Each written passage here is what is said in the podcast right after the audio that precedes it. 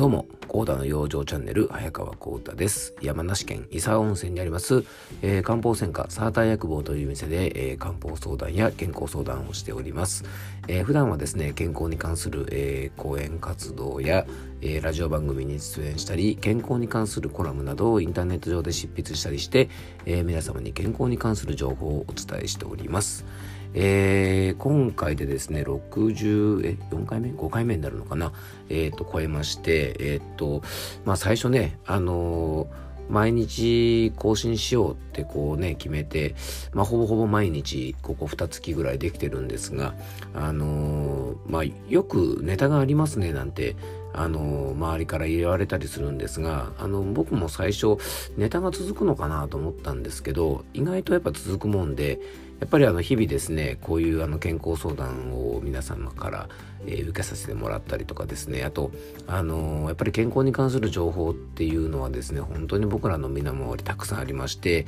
まあ、そういうとこからですね気になったものとかあとはあの直接健康に関係なくてもですね、えー、あこういう話は少し皆さんのね心とか体の健康につながることなのかなとかですね養生につながることなのかななんていうことをあのちょっとピックアップしてまあいろいろお話をあのさせてもらってるうちにですねまああの二月なんとかねあのこうやって続けることができて本当にあの嬉しく思います。でえっとポッドキャストの方もですね YouTube の方もあのまあ同じものをあの基本的にはえーえー、配信させてもらってるんですが、あの、本当に聞いていただいてる方も、あの、少しずつ増えてきてですね、あの、結構感想なんかも、まあ、周りの友達でも聞いてもらったりしてですね、いただいたりしてて、まあ、本当に、あの、嬉しく思っております。えー、さてですね、僕のお店はですね、あの、お客様のまあ9割ぐらいがですね、女性の方なんですね。で、そういうわけもあってですね、婦人科系のご相談がですね、とっても多いんですね。で、まあ、生理痛とかですね、生理不順とか、えー、更年期障害とかですね、あとまあ不妊症とか、本当にあの、いろんなトラブルで皆さんご相談に来てくださるんですが、あの、今回はですね、最近あの、なんとなくですね、僕の方でも、あの、最近特に増えてるなと思うですね、いわゆる PMS、あの、月経前症候群って言われる症状について、えー、ちょっとですね、今日は取り上げてみたいと思います。えー、生理痛はないのが当たり前っていうですね、あの、パンダの絵が書いてあるポスターがですね、僕のお店の前の入り口には大きく貼り出されてるんですね。で、よくそれを見てですね、えっと、興味を持ってくれて僕のお店に相談に来てくれる方なんかも多いんですが、あの、それぐらいですね、生理の時っていうのは痛みがあるものって思ってる方が非常に多いんですね。で、また、あの、生理痛に関しては、また別の機会で触れたいなと思うんですが、今回はですね、その生理が来る前になると、体調がすごく悪くなるというですね、月経前症候群についてですね。で、月経前症候群とは、月経が来る前日から、長い方だとですね、生理2週間ほど前から、心と体のバランスを崩してしまうような症状で、えー、非常に多くの方がですね、今悩んでいる症状でもあります。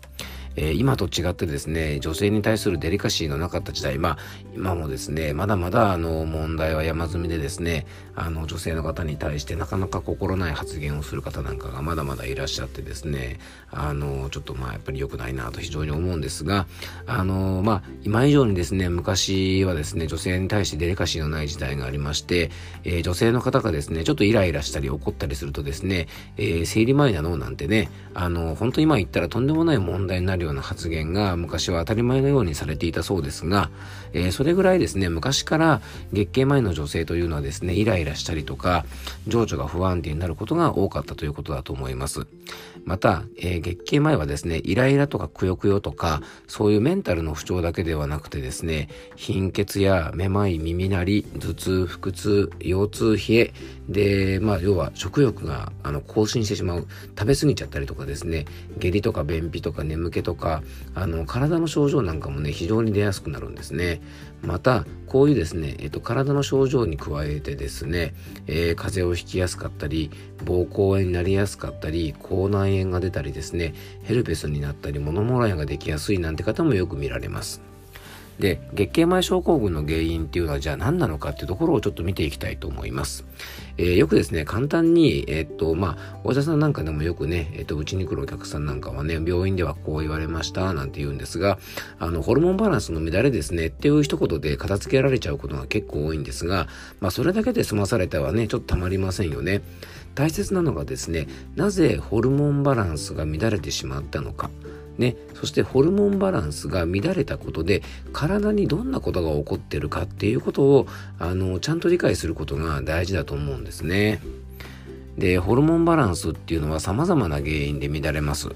えー、ストレス、肉体疲労、ね、病気、老化、まあ、不眠とかですね、食べ過ぎ、飲み過ぎ、痩せすぎ、太りすぎで、えー、まあ、こういったことでですね、脳疲労が起こると、ホルモンを、まあ、えー、卵巣とかですね、そういうとこから出すように指示を出すですね、脳の視床下部脳下垂体っていうところの働きが乱れてしまっていてですね、ホルモンが過度に出すぎたり、出なかったりして、ホルモンバランスが乱れてしまうんですね。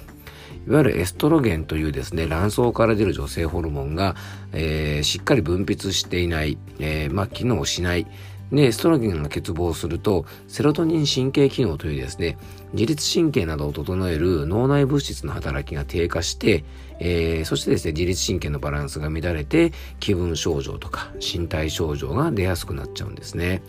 これはですね、えっと、脳の視床下部とか脳下垂体の働きが乱れて出るだけではなくて、いわゆる更年期とか思春期のようにですね、えー、エストロゲンというものを出す卵巣の働きが低下したり、まだ機能が十分になかったりとか、そういう時期にも、えー、様々な症状が起こることにも、実はこの仕組みって繋がってるんですね。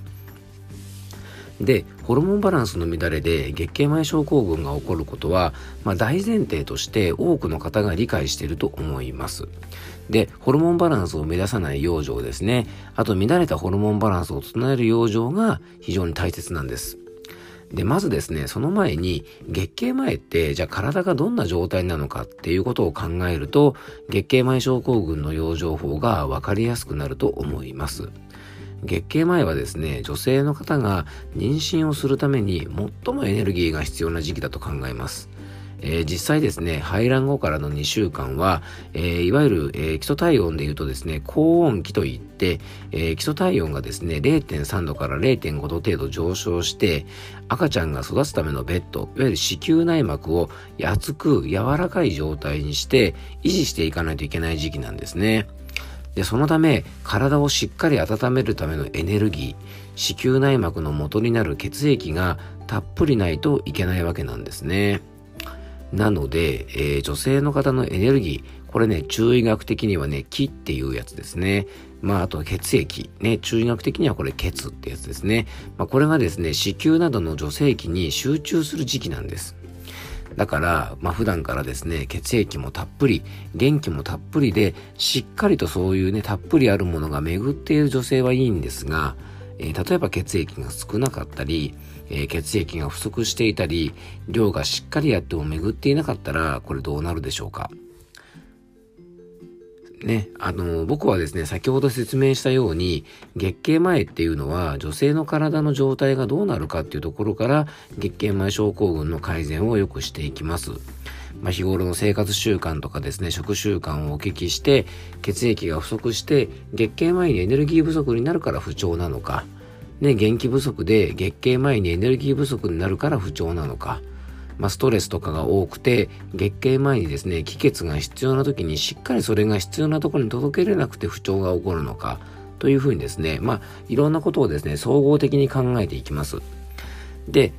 えー、まあ、中医学ではですね、えー、月経前症候群の原因って本当に様々なんですが、代表的な原因を4つご紹介しながら、えー、そこで養生法もご説明したいと思います。まず最初がね、腎虚って言われるものですね。子宮や卵巣などの、えー、生殖機能が弱っていて、生理前に不調が起こる。まあ、検査するとホルモンの数値が悪いとかっていうサインがあったり、まあ、体の冷えがあったりとかするタイプですね。で、こういう腎虚タイプの養生はですね、腎は冷えが苦手なので体を冷やさないこと、ね。あと水分のガブ飲みや冷たい飲食には要注意してほしいと思います。で、腎をや、えー、補うものはですね、黒い食べ物なので、海藻類とかですね、魚介類なんかの、えー、貝類とか魚介類ですね。あと、まあ、黒ごまとか黒キクラゲなんかを積極的に摂るといいと思います。あとは血液が不足して起こりね、えー、必要な時に体に十分な血液が行き渡らずに心と体に不調が起こる。まあ、例えばこういう方はね、献血ができなかったりとか、検査で貧血になったり、月経前に眠いとか眠りが浅いとかっていうサインがあったりします。こういうね、血液が不足している血虚の養生は、えー、血液の源となるタンパク質をしっかり補給して、まあ、鶏肉とかね、大豆製品なんかを中心にしっかりと食事をとることが大事だと思います。それと同時に、食べたものがしっかりとですね、吸収できるような胃腸の働きはですね、日頃から整えておくといいと思います。えー、血液はね、寝てる時に作られますので、夜更かしは血を消耗するので、まあ、早寝をですね、できるだけ心がけてほしいと思います。あとはですね、気体といって、ストレスとかでですね、気の巡りが悪くなって、自律神経などのバランスが悪くなって、しっかりと心身が働かないために不調が起こる。これはですね、不眠とか、イライラ、くよくよ、涙もろい、生理前に胸とかお腹とか脇腹が張るなんていうサインがよく来るんですが、こういうですね、えっ、ー、と、まあ、元気とか血液がたとえあったとしても、それが上手に巡らなくて、それで不調が起きてしまう方ですね。まあ、こういう気体の養生法はですね、ゆっくりとぬるめのお風呂に入って、副交感神経を優位にしてリラックスするといいと思います。で、体に入った余分な力を抜けるようにですね、定期的にストレッチとかで体を動かしたりとか、深呼吸をできるだけやって肩の力を抜くようにしましょう。で、えー、香りの良い食べ物は気の巡りを整えますから、まあ、ハーブとかですね、香味野菜とか薬味とか、えー、みかんなんかの柑橘類とかですね、そういったものを上手に使えるといいと思います。